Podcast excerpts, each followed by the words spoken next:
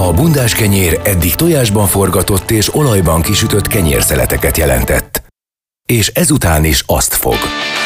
Érdfm 101.3. Bundás kenyér. Az említett konyhai esemény elektromágneses sugárzásban létrehozott támogató kiterjesztése.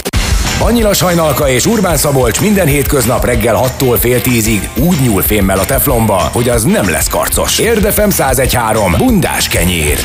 Érden jó, és nem lesz karc. Itt van a vonalban Boromisza Zsombor, tájvédelmi szakember. Szia!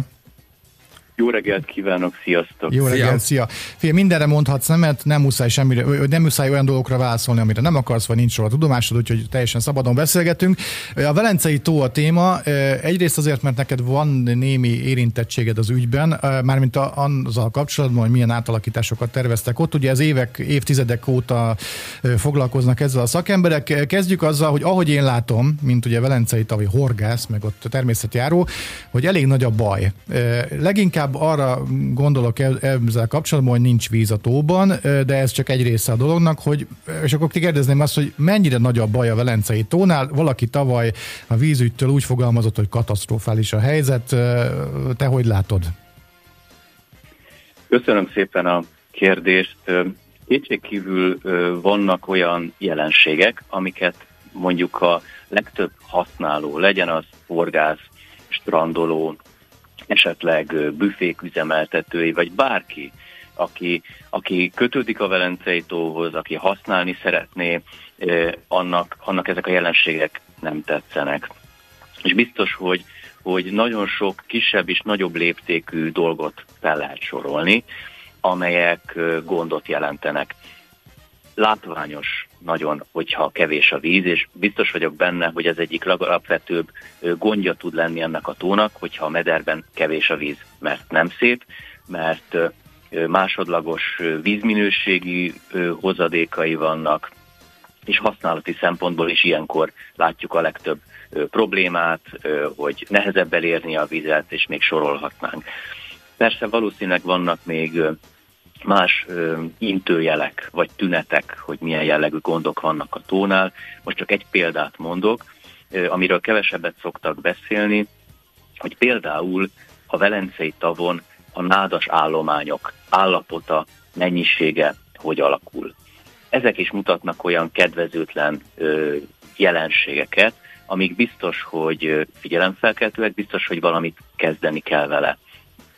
Szerintem mindenki, aki sokat mozog a tó körül, és ugyanolyan fontos neki a tó, mint akár nektek, vagy akár nekem, nagyon sok kisebb-nagyobb dolgot már látott, ami lehet, hogy beavatkozást igényel, és hát azt, hogy mennyi ebben a mozgásterünk, abban azért nagyon nagy különbségek vannak. Még maradva a Velencei tó vízszintjénél, én úgy fogalmaztam meg ezt a dolgot, hogy hát azért tartunk már ott technológiában, vagy nem, ezt majd te megmondod, hogy azt lehet észszerűen szabályozni, hogyha asszályos időket érünk, akkor valahogy megoldjuk azt, hogy mégse párologjon. Ez az állítólag időszakos tó, ami néha kiszárad. Hogy van erre technológia, van erre valami vízügyi elképzelés, hogy ezt észszerűen szabályozzuk, csak most éppen ez nem sikerült, vagy mi a helyzet ezzel? Nagyon örülök, hogy ezt megkérdeztétek, mert egy abszolút alapvető kérdést feszeget ez az egész. És lényegében itt valahol, hogyha akár a Velencei tótól függetlenítenénk, itt a természet meg az ember viszonyáról beszélünk. Nem nagyon ilyen homályos filozófiáról akarok nektek beszélni, csak egy picit másképp megközelítve, hogy mondjuk, hogy nézne ki ez a tó, vagy hogy viselkedne, hogyha abszolút nem nyúltunk volna hozzá. Tehát most azt nem tekintem jelentős hozzányúlásnak, hogy mondjuk az emberek valamilyen mértékben strandolnának benne, vagy horgásznának benne, vagy hasonló. Tehát ha mondjuk nem szabályoztuk volna a vízszintjét, ha nem építettük volna át a part egy jelentős részét, hogyha közvetlen a parton nem lenne ennyi épületépítmény.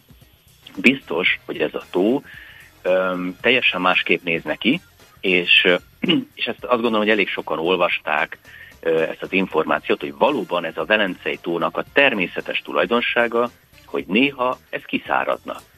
Aztán utána lehet, hogy egy év múlva, fél év múlva újra megjelenne benne a víz. Vagy, ahogy ezt lehet is látni a korábbi leírásokból, néha az ellenkezője is tudott történni, amikor csapadékosabb év vagy időszakok voltak, ez néha akár el is tudta önteni a környéket. Tehát így viselkedne ez, és azt gondolom, hogy ez nem csak a Velencei tóra igaz, ami egy viszonylag sekély és magától természetes tulajdonságai alapján egy rendszeresen kiszáradó víz lenne, hanem ez egész Magyarország klímájára jellemző, hogy igen, ez a szélsőség benne van.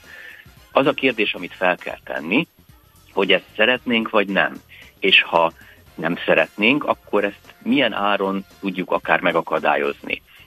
Szabad-e úgy gondolkozni, hogy valami éppen aktuálisan ideálisnak tekintett állapot érdekében folyamatosan nagyon-nagyon nagy energiákat teszünk. Vagy lehet, hogy úgy kellene gondolkozni, hogy el kell fogadni, hogy igen, ez néha elönt, néha kiszárad, és ahhoz talán egy rugalmasabban alkalmazkodó használatot kéne folytatnunk. Igen, hogyha megengedtek még egy hasonlatot, az amikor az ember mondjuk csalódik egy másik szemében. Bocsánat, hogy én elvont hasonlatot mondok, és rendszeresen megtörténik, hogy csalódok ugyanabba a szemébe, akkor lehet, hogy fel kell tennem azt a kérdést, hogy lehet, hogy az elvárásaim irreálisak, és lehet, hogy nagyon nagy erőfeszítésbe kerülne, hogyha én megváltoztatnám azt a másik személyt, pont azért, mert én elképzeltem, hogy neki hogy kellene viselkednie. Elnézést a hasonlatért, de szemléletes a kérdéseket is. Igen, szemléletes. Az én egyszerű logikám valamiért azt mondja, hogy valószínűleg az az elvárás a tóval szemben, a lakosság részéről, legyen az bárki, aki ott lakik, aki oda jár dolgozni, mert ott van büféje, vagy oda jár szórakozni, vagy kikapcsolódni, az az elvárás a tóval szemben, hogy legyen. Tehát a tó az legyen, mert azért megyek oda, hogy az ott van, és lehetőleg ugyanazokkal a paraméterekkel legyen ott, mint tavaly ott volt, tehát mint tavaly előtt, meg mint a gyerekkoromban. Tehát van egy vízszintje, van egy nagyjából. Ez viszont azt feltételez az én egyszerű logikám szerint, hogy akkor a tónak kell egy beömlési szakasznak lennie, ahol ennek van pótlásra szabályozható módon, tehát érkezik bele ilyen patak, olyan patak, amolyan patak, és van egy kifolyója, amely a túlemelkedett vízszint esetén a többletet elvezeti, mint a Sió csatorna, ugye, amikor arról van szó, akkor ott szabályozzák a vízszintet. Ez stabilizálna a tónak az állapotát. Nem ez lenne a cél? Illetve van-e ilyen befolyója például a Velencei tónak, mert ezt nem tudtam megmondani. Akkor először válaszolok nagyon röviden az előző kérdésedre. Tehát igen, műszakilag, technológiailag ezt többé-kevésbé meg lehet oldani. Azt a részét még egyszer hangsúlyozom, hogy nem csak azért, mert Magyarországon egy kontinentális és szélsőséges klíma van, hanem azért is, mert lehet látni egy változási tendenciát a csapadékviszonyokban, a hőmérsékleti viszonyokban. Ez azt jelenti, hogy ez még szélsőségesebbé fog válni a következő években, ahogy most legjobb tudományos ismereteink szerint tudjuk, ami azt jelenti, hogyha azt szeretnénk ettől a tótól elvárni, hogy ebben legyen víz, ez még nagyobb és nagyobb és nagyobb energiabefektetésbe, pénzbe fog kerülni. És kétségkívül ezt szoktuk meg, mert ahogy te is mondtad, már korábban is ez volt a szemlélet, hogy egy fix, rögzített állapotot szeretnénk látni egy tótól. De ez nem így akarna viselkedni, és ez nem feltétlenül azért van, mert ez a tó törvényszerű, hogy romló állapotban van, hanem természetes körülmények között ez ingadozna, és természetes körülmények között is valamilyen irányban változna. Nyilván ez nem azt jelenti, hogy egy ilyen romantikus megközelítéssel mindent hagyni kellene, hogy az magától változzon. Én csak azt mondom, hogy rugalmasabban kellene ennek a természetes változásaihoz igazodni, és valamennyire el kellene fogadni, hogy nem lehet vele erőszakolni egy természetes rendszert, egy természetes tájelemet, egy általunk elképzelt, teljesen fix elképzelésbe. Sokkal jobban éreznénk magunkat, és sokkal kevesebb energiabefektetésbe és bosszúságba telne, hogyha egy picit így nem csak a üzemeltetésben, hanem a gondolkodásunkban is efelé közelítenénk. Adódik a kérdés, bocsánat, azért befolyásolhatjuk a tevékenységünkkel a tavat ilyen-olyan irányba. Ugye hát leginkább most, ami korbácsolja a kedélyeket, ez a partfal rekonstrukció, ami az én fejemben nem nincsenek felméréseim, de hát eddig is volt beton ugye a partszakaszokon, csak most ezeket így kiigazítják, vagy nem tudom, mit csinálnak vele. Tehát változás nem mindenhol történik, de hogy mondjuk ez például befolyásolja-e negatív irányba a tónak az életét, az ökológiai egyensúlyát, vagy bármiét, vagy ez nem olyan mérvű beavatkozás, amivel foglalkozni kéne, illetve mi a baj a betonnal? Mit eredményez, hogyha mi mondjuk körbebetonozunk egy tavat úgy, hogy az eredetileg nem volt ott? Mármint a beton. Igen, nagyon, nagyon jó, ahogy feltettétek a kérdést, hiszen arról van szó, hogy itt most ebben a pillanatban egy nagyon komplex, nagyon sok elemből álló és időben is elhúzódó építkezés, átalakítás történik a Velencei tónál. De én úgy gondolom, hogy ennek a léptéke az elhanyagolható azokhoz a változtatásokhoz képest, amit az elmúlt 150 évben csináltunk a Velencei tónál. Tehát az, hogy egy meglévő beton partvédő művet egy esetleg más műszaki megoldásra cserélünk ki, ez korántsem akkora változás, mint amikor mondjuk a 60-as, 80-as évek között a természetközeli partból megcsináltuk az első betonpartot. Az volt a jelentősebb változás. Vagy mondjuk, amikor a 19. században úgy döntöttünk, hogy szabályozni fogjuk a Velencei tó vízszintjét. Ezek voltak az igazán drasztikus változások. A tó állapotát, a víz minőségét, az élővilágát jelentősen ezek már nem fogják befolyásolni. Kétségkívül más lesz. Mást fogunk látni, más lesz az élmény azokon a partszakaszokon, ahol most ez a beavatkozás történik. És ez lehet a mi szempontunkból, vagy a megítélésünkből jó is, meg rossz is, de hozzávetőlegesen sem lesz olyan hatással a tó állapotára, mint ami az elmúlt 150 évben az említett beruházások vagy beavatkozások következtében. Annak idején te véleményeztél valamit, és akkor most kéne észnél lennem, hogy pontosan mit is véleményeztél. Talán ennek segítek ebben, ha gondolod. Segíts, de megpróbálom elkarattyolni neked, hogy hát a sikerül, hogy ennek a partfal rekonstrukciós előkészítésnek a véleményezésében vettél részt, hanem akkor igazíts ki, légy szíves. Így van, így van. Tehát ez úgy néz ki, hogy bizonyos típusú beavatkozásoknál kell készíteni egy úgynevezett környezeti hatásvizsgálatot, ami egyfajta becslés, de mégiscsak egy ilyen elővigyázatosság, hogy próbáljuk meg egy tervezett emberi tevékenység várható környezetre gyakorolt hatásait előre megmondani.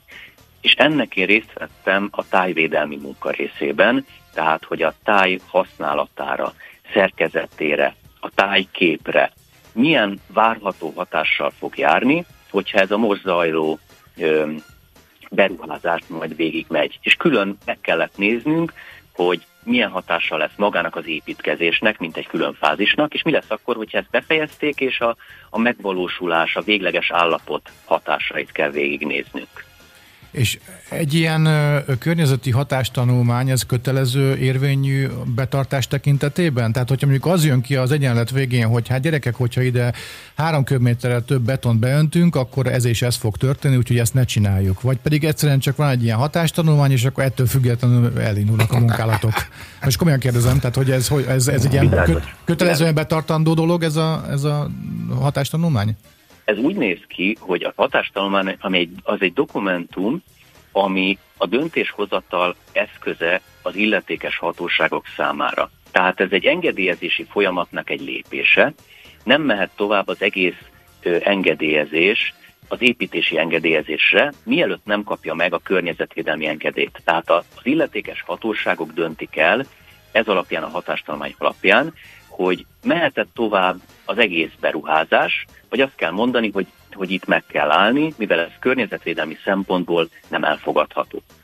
Tehát a döntést azt nem a tanulmánykészítők hozzák meg, hanem mi leírjuk a szakmai véleményünket, és ennek a segítségével hozzák meg az illetékes hatóságok a döntésüket. Említetted, hogy megfontolandó irány az, hogy barátkozzunk meg azzal, hogy ez a tó ez most ilyen állapotban van. Lehet, hogy egy kicsit kisarkítottam azt, amit mondtál, de én valahogy így értékeltem. Ettől függetlenül Mi a legnagyobb gond most ökológiailag? Most nem nem érdekel, hogy én tudok-e horgászni, vagy tud-e fürdeni a kisgyerek a tóban, hanem hogy ökológiai és természeti szempontból mi a legnagyobb probléma jelen pillanatban? A vízszint biztos, gondolom én, de hogy ezen kívül mi, és akkor majd rácsúszunk a következő kérdés, hogy egyébként a fejedben van-e valami esetleg, amivel ezt lehetne javítani?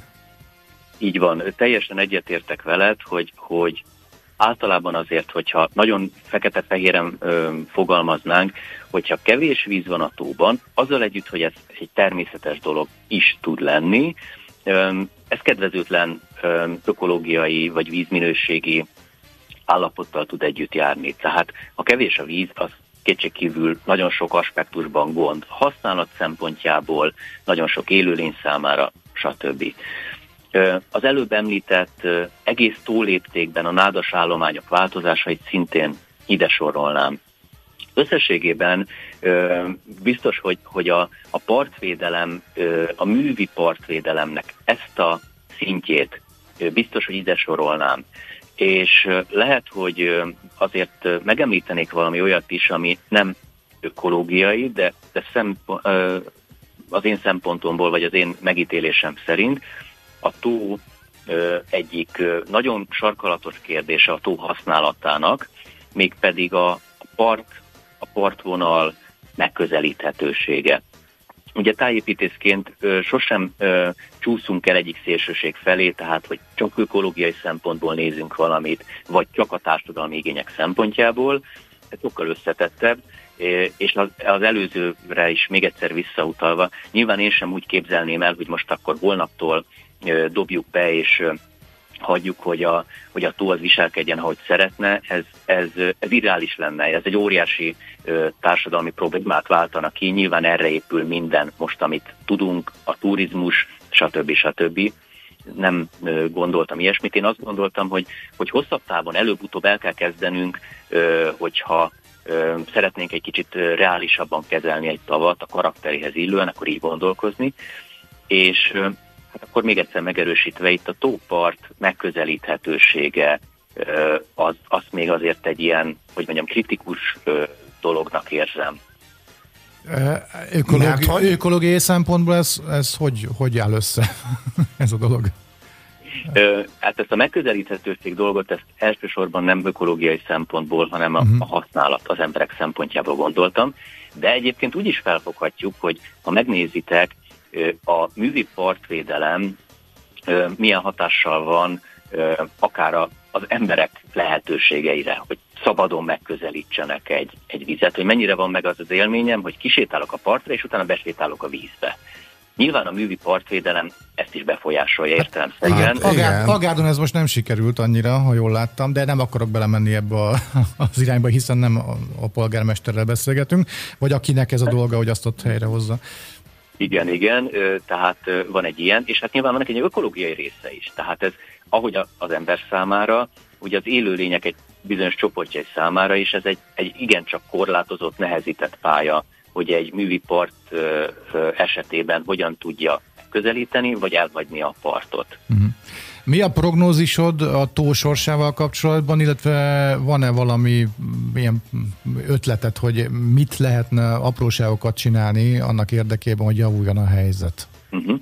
Én lehet, hogy erre úgy válaszolnék, hogy pont nagyon sokszor, mondjuk az elmúlt években inkább azt érzékeltem, hogy nagyon is túlságosan belezúmoltunk egyes problémáknak a külön-külön megoldásába. És az a szemlélet hiányzott talán jobban, hogy akkor most mondjuk azt, hogy itt van nekünk egy teljes tó, amit nem is közigazgatási területenként kellene néznünk, nem is egyes partszakaszokról kellene önmagukban dönteni, hanem azt kellene mondani, hogy van egy Velencei tó, annak van egy 600 négyzetkilométeres vízgyűjtője, ennek van egy természetes működése, itt van egy lakottság, itt van egy gazdasági struktúra, egy turisztikai ipar, és ezt az egészet nézzük meg egybe, és utána kezdjünk el lefele haladni. Utána nézzük meg azt, hogy hosszú távon mondjuk egyes partszakaszok használatát hogyan képzeljük el. Utána menjünk abba az irányba, hogy oké, egyes partszakaszokra mondjuk milyen műszaki korrekciókat lehetne csinálni. Vagy hogyha nem partszakaszok korrekciójáról beszélünk, hanem nem tudom, mondjuk akár a mederben lévő dolgokról, akár a nem tudom, a parttól távolabb lévő települések, részekről, akkor ez hogy néz ki? Csak egy kiragadott példát mondok. Van-e arra elképzelésünk, hogy mondjuk a tó körüli területek beépítésének akarunk-e valamikor egy felső határt szabni? Hiszen ha megnézitek, folyamatos, és ez persze egy országos tendencia, folyamatosan növekszik a beépített területek, a művi burkolatok, a mesterséges, valahogyan ember által befolyásolt területeknek a nagysága, hossza kiterjedése. Hát akkor muszáj lesz ennek valahol azt mondani, hogy na itt a végen, ettől tovább nem mehetünk. Soha nem vetette föl ezt a kérdést, hogy van ennek egy maximuma. És nem tudjuk, hogy hol, mert nem tudjuk, hogy hol van az a, nem tudom, az a képzeletbeli határvonal, ahol ennek esetleg hirtelen majd olyan környezeti következményei lesznek, ami gondot jelent. De attól még, hogy nem tudjuk, ez szerintem nem jogosít föl minket arra, hogy ne próbáljunk meg, ezt a kérdést föltenni, hogy ezt valahol egyszer meg kellene húzni, ezt a határt. Hát ez százalékban kéne megadni, van egy part hossz, és akkor azt mondani, hogy a beépítettség nem érheti el mondjuk a 60%-ot már. Tehát a 40% szabad maradjon. Ez egy hazánkban példanélküli összefogást igényelne, amire, és most nem bántva senkit, mert egyenként kiemelve senkit nem tudnék megnevezni, de mondjuk a Velencei tó környékére az elmúlt évtizedekben nem volt annyira jellemző, és hát ugye azt hiszem, hogy itt kell keresni a megoldást, hogy azt kéne fognunk, és a haltelepítéstől a védművekig, a beépítésig, a városgazdálkodásig mindent belevonni ebbe. Teljesen egyetértek. És lehet, hogy ez az elején, ez egy ilyen nagyon, hogy mondjam, ilyen általánosnak, vagy nagyon nagynak tűnő terv lenne, és pont, hogy ez lenne a lényeg, hogy az elején nem a részletekbe kellene belemenni, hanem lehet, ezt kell mondani, hogy mennyi ennek a terhelhetősége. Hol van ennek a még olyan kapacitása, ahol olyan turisztikai tevékenységet tudnánk folytatni, ami nem fogja megszüntetni pont a vonzás tényezőjét ennek, tehát nem fogjuk magunk alatt vágni a fát, viszont lehet, hogy pont a tó karakteréhez illeszkedő, esetleg egy picit más jellegű turisztikai használattal hosszú távon gazdaságilag is életképes lehetne ez a dolog. Én lehet, hogy először ezeket a kérdéseket vetném fel, és teljesen egyetértek veletek, hogy ezért most egy nagyon ideális választ adtam. De ettől függetlenül, hogy ennek milyen nehézségei vannak kommunikációs, összefogási szempontból, politikai szempontból, hogy mennyi különböző szakterületet kellene bevonni, ahogy ti is említettétek, ezt valamikor egyszer lehet, hogy meg kellene lépni. Hát fennmaradt a labda, és feltételes módban maradtunk, ettől függetlenül nem a te hibád, nehogy félreértsd, viszont az ötleteket, azokat nagyon köszönjük, mert hogy az ötletelés megvolt, és remélem, hogy azért elég sok mindenkihez eljutunk ezzel, meg esetleg más csatornákon is a döntéshozókhoz eljutunk, és köszönjük szépen, hogy itt voltál, és esetleg, ha még van kérdésünk, akkor hívnánk, jó? Köszönöm szépen, hogy meghallgattatok. Remélem, hogy nem sokkoltam le senkit, máskor is nagyon szívesen beszélgetek. Nem. Erre a beszélgetésre voltunk kíváncsiak. Köszönjük szépen. Szia, szép napot, szia. Minden jót kívánok, szép napot. Szia. Boromisza Zsomborral beszélgettünk, tájvédelmi szakemberrel. Érdfm 101.3, Mundás kenyér. 101.3 a magyar igazság. Itt van velünk a vonalban Schwind András. Schwind András, igen. Köszönöm a segítséget, a címzetes egyetemi tanár, még pedig a Budapesti Műszaki Egyetem 4 magyar műholdjának is fejlesztési vezetője. Üdvözlő, jó reggelt! Igen, jó reggelt kívánok! A első kérdésem az lenne, hogy a magyar Smog egy, talán, hogy igen, kicsinke, de rengeteg tudást tartalmazó műhold mennyire teljesít jól, milyen a megelégedettségi szint vele?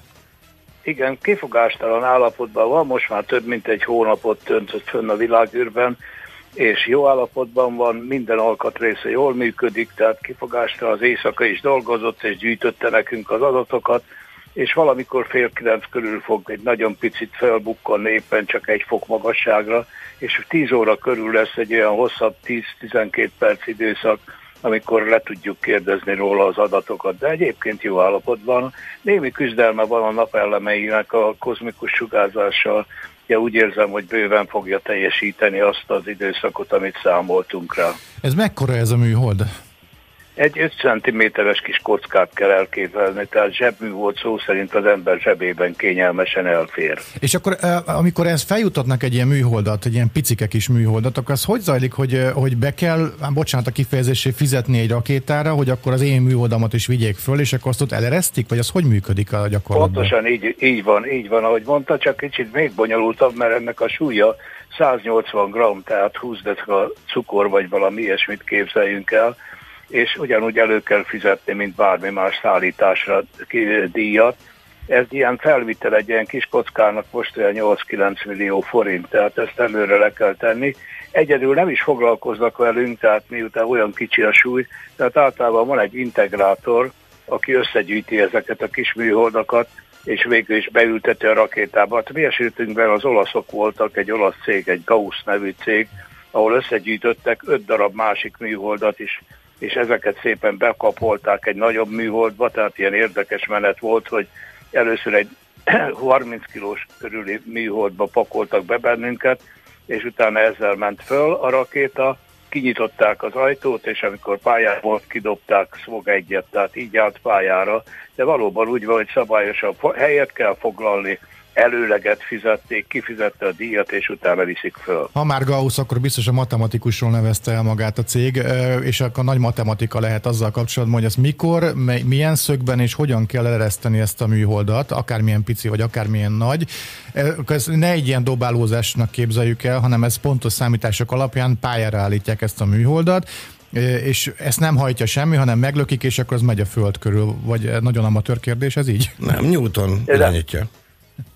Ez teljesen jó kérdés, igen, így van pontosan. Nagyon pontos pályára teszik, úgynevezett napszinkron pályára, ami nekünk azért fontos, mert ezen a pálya nagy részén napsütés éri. Tehát nekünk ez nagyon fontos, mert ezek töltik az akkumulátort, és ugye ezek adják a működéséhez szükséges energiát, tehát nagyon pontosan pályára teszik. Ez egy érdekes pálya, egyébként általában mindig a reggeli időszakban van 3 átvonulás, amiből tudjuk venni az adatokat, és a késő esti időpontban szintén 3 átvonulás, és az nem nagyon változik, tehát körülbelül ez marad még nagyon hosszú ideig. Mit vizsgál a műhold? A hallgatók hogyan képzeljék el, milyen adatokat közvetít ide feldolgozásra? Igen, eddig szokatlan, vagy legalábbis nem mért adatokat vizsgál, vagy gyűjt össze, mégpedig azt vizsgálja, hogy milyen elektromágneses jeleket bocsájtunk ki a Földről. Nagyon egyszerűen mondva, mondjuk képzeljük el azt, hogy a kékesen ott van egy nagy teljesítményű tévéadó, aminek az a célja, hogy a Föld a környezetünk nagy részére eljuttassa a tévéprogramot, de ennek a jeleinek egy nagyon jelentős része kijut a világűrbe, ahol bizony nem sok néző van, és ezt megteszi több ezer tévéadó egy időben, és egy nagy-nagy dzsumbúj van odafönt, egy elektromágneses, hát ezért neveztük smognak.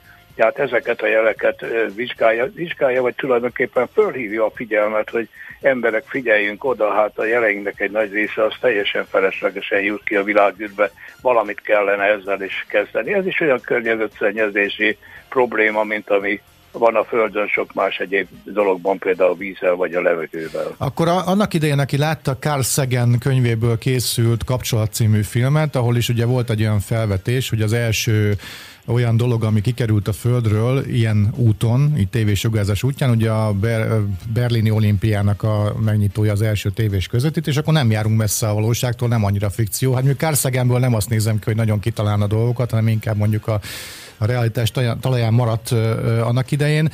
Tehát, hogy akkor úgy kell elképzelni, hogy ezek a tévéadások, ezek kikerülnek a világűrbe is, és akkor ott azokat le lehet szűrni, le lehet venni. Hát fénysebességgel haladnak. Igen, nem sokat lehet velük kezdeni, mert egyszer a világűrből mondjuk a Smog egy pályáról egyszerre esetleg több száz tévéadójelét látjuk egy azonos frekvencián. Tehát azon kívül, hogy ez egy ilyen zajszerű dolog, és semmi értelme nincs, nem tudjuk semmire hasznosítani abban a magasságban. Ezt szeretnénk megmutatni. Most alapvetően nem a tévéadókra koncentrálunk, hanem Smog egy feladata már inkább a mobilrendszereknek a vizsgálata. Tehát azt nézzük meg, hogy a mobilrendszereinkből mennyi jut ki a világűrbe. Ez vonatkozik arra a telefonra is, amit a kezünkben fogunk, hiszen annak is a kisugárzott jelének a nagy része az elhagyja a Földet, de ugyanez vonatkozik a bázisállomásokra is, amiket összegyűjtik ezeket a jeleket vagy sugározzák éppen ki. Tehát most ezeket nézzük.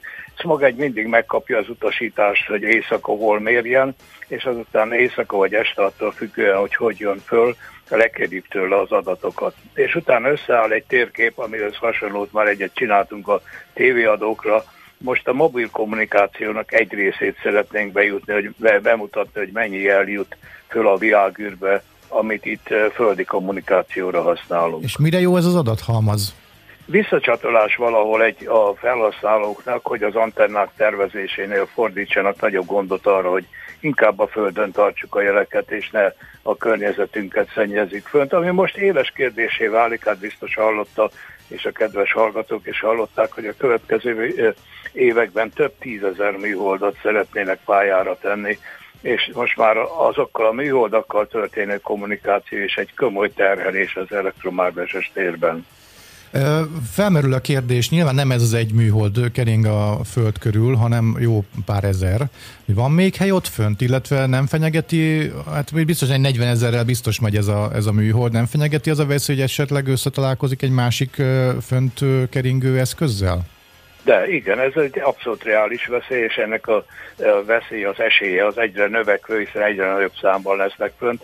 Meglehetősen nagy a tér, ami fölöttünk van, de hát csak időtől kérdése, hogy ezt ügyesen betöltsük, és megterítsük úgy a környezetünket, hogy komoly gondot jelent mondjuk elindulni egy távolabbi égitest fele majd a jövőben, mert kerülgetni kell az űrszemetet, és ezért az űrszemély gyűjtése is egy külön feladat, hogy valahogy ezek számát csökkentsük. Csak érdekességként azt hiszem már a Smog P esetében, és Smog 1-nél még nem, Smog P esetében vagy 2 riasztást kaptunk, hogy vigyázzunk, mert a környezetünkbe kerül egy másik műhold, de MaSat-1-nél, az első magyar műholdnál ez 4-5 esetben fordult elő, hogy az amerikai követőrendszer figyelmeztetett, hogy vigyázzunk, mert a környezetünkbe kerül egy másik műhold, és előfordulhat, hogy ütközünk. Ez a mérés pontossága is olyan, hogy talán 100-200 méter pontosan tudják megmondani, hogy valóban ütközünk-e, tehát a valószínűség ilyen szempontból is kicsi, nem is történt semmi. Évekkel ezelőtt történt egy eléggé problémás esemény, a kínaiak lelőttek egy igen magasan lévő műholdat, hogy demonstrálják, hogy a technológiát bírják. Ez eléggé sok darabra esett szét, tehát most el lehet képzelni, hogy egy nagyobb acska műhold hány ezer műtyűr kis részecskére esik, ugye tud széthullani, és ugye ezek továbbra is másodpercenként 8 km-es sebességgel, 27 000-28 000 km/h sebességgel haladnak, a relatív sebességkülönbség a Földhöz képest ennyi. Most ezt követően az amerikai meg lelőttek egy alacsonyabban lévő műholdat, az kisebb probléma volt, hogy jelezzük ugye a kínaiaknak, hogy mi is le tudunk lőni egy műholdat. Ez viszont azért nem volt annyira problémás, mert annyira alacsonyan volt, hogy ez már valószínűleg apránként vissza és hullott és elégett már. És akkor erre most a nyakunkba kaptunk egy olyan teherűrhajót, amely, ha jól tudom, azért, mert vitt föl különböző nagyméretű szerkezeti elemeket a világűrben, mert a nemzetközi űrállomásnak a vége közeleg, és most nem közös összefogás jön, hanem mindenki épít magának egy új műrállomást. Kezdik a kínaiak, aztán az amerikaiak, az oroszok, aztán azt gondolom az indiaiak is, nem is tudom, mi a jövő. Hogy látja ezt az egész szituációt? Mit gondoljunk a világűr jövőjéről?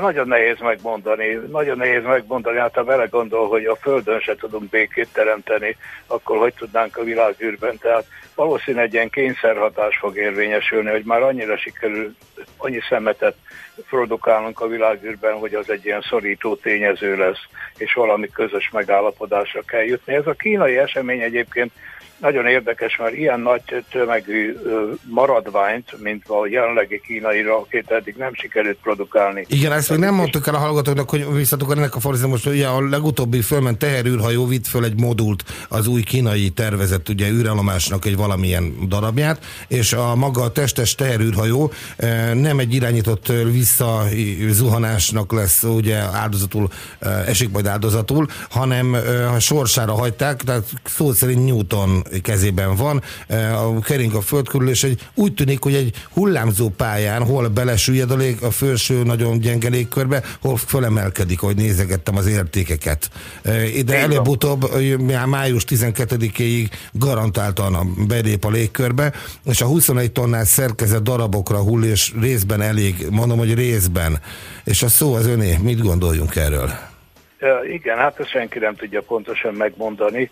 Még annyi pontosítás, hogy ez a rakétateste, tehát a tisztelt hallgató maga előtt látja a rakétát, hogy elindul, és az első fokozat a legnagyobb tömeg ebben a rendszerben, és miután a hajtóanyag kiégett, tehát ő teljesítette a feladatát, mindenféleképp az a cél, hogy kijelölt úton visszatérítsék a Földre, és lehetőleg az óceánba, valamelyik óceánba, ez esetben a csendes óceánba szuhanjon le. A kínaiaknál az volt a probléma, hogy ez a visszatérő hajtómű, ami rajta volt az első fokozaton, ami ez a 20 tonnás darab, ez nem működött. Tehát a 20 tonnás darab műholdá vált, ugyan egy alacsony pályán, de ugyanúgy repül, mint egy műhold, de ez, hangsúlyozom, egy rakéta darab.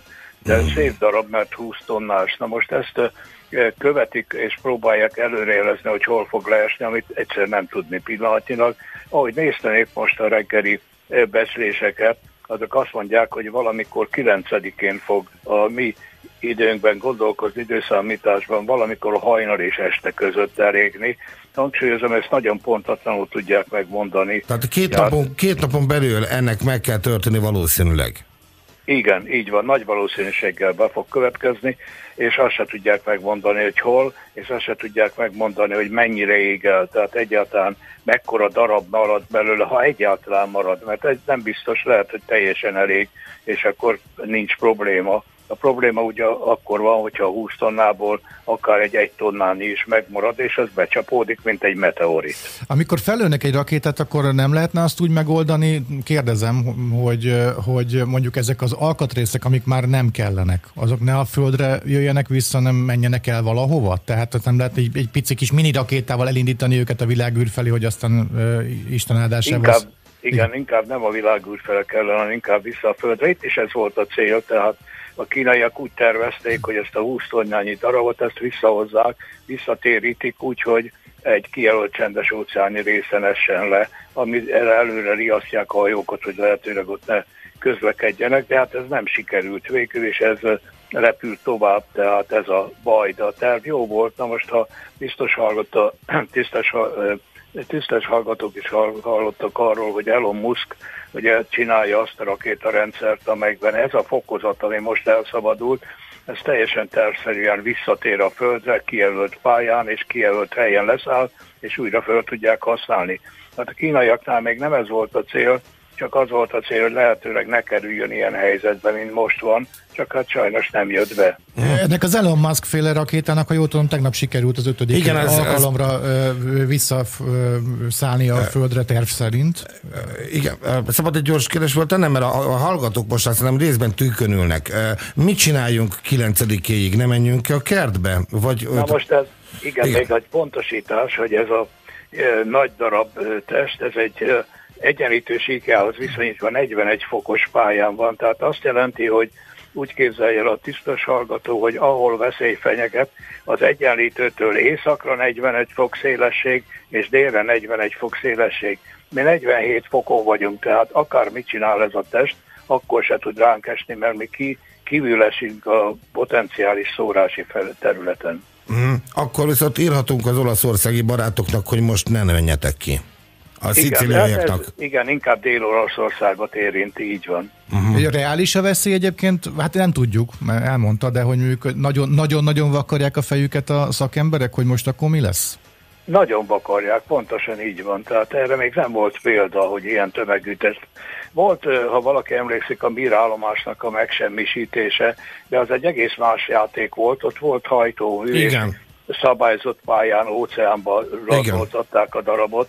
Na de ilyen, hogy elszabadult, ekkora tömeg ilyen még nem volt, tehát szakembereknek is természetesen egy nagy érdeklődés, hogy mi fog történni. És ilyenkor azért írnak egy zaklatott hangvételű levelet a világ tudósai, a kínai űrkutatási intézetnek, hogy gyerekek, azért ilyet ne csináljátok? Vagy ilyenkor mi a protokoll?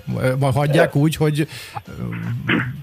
Ahogy mondtam, nincs erre külön játékszabály. Hát egyszerűen nincs ennyire szigorú rendezett megállapodás a világűr felhasználásáról, tehát azon kell, hogy sajnálják, más nem történik, és nyilván ilyenkor Kína azt mondja, hogy ő majd vállalja a kártérítést, ahol lezuhan a darab, ami az övé volt, és ha kárt okozta, azt neki meg kell téríteni. Hű, nagy üzletről maradtunk le. Ha összetörne a fészert valami, akkor most helyre hozhatnám a tetejét, ugye? Na, körülbelül igen. Tréfát félretéve, hála Istennek, érdi lakosság nem kell, Magyarország lakosság nem kell aggódnunk, elkerül bennünket, érdeklődve várjuk, hogy mi lesz az esemény. Mi hétfőn ezzel már szembesülni fogunk akkor. Igen. Nagyon szépen köszönjük, hogy velünk volt. És további minden szép napot kívánunk, és kellemes hétvégét, viszont hallásra. Viszont hallásra. Igen, minden jót. Igen, akivel beszélgettünk, ugye Schwind András volt, a Budapesti Műszaki Egyetem címzetes egyetemi docense, a MaSat, a Smog és további még 2 műhold fejlesztési vezetője.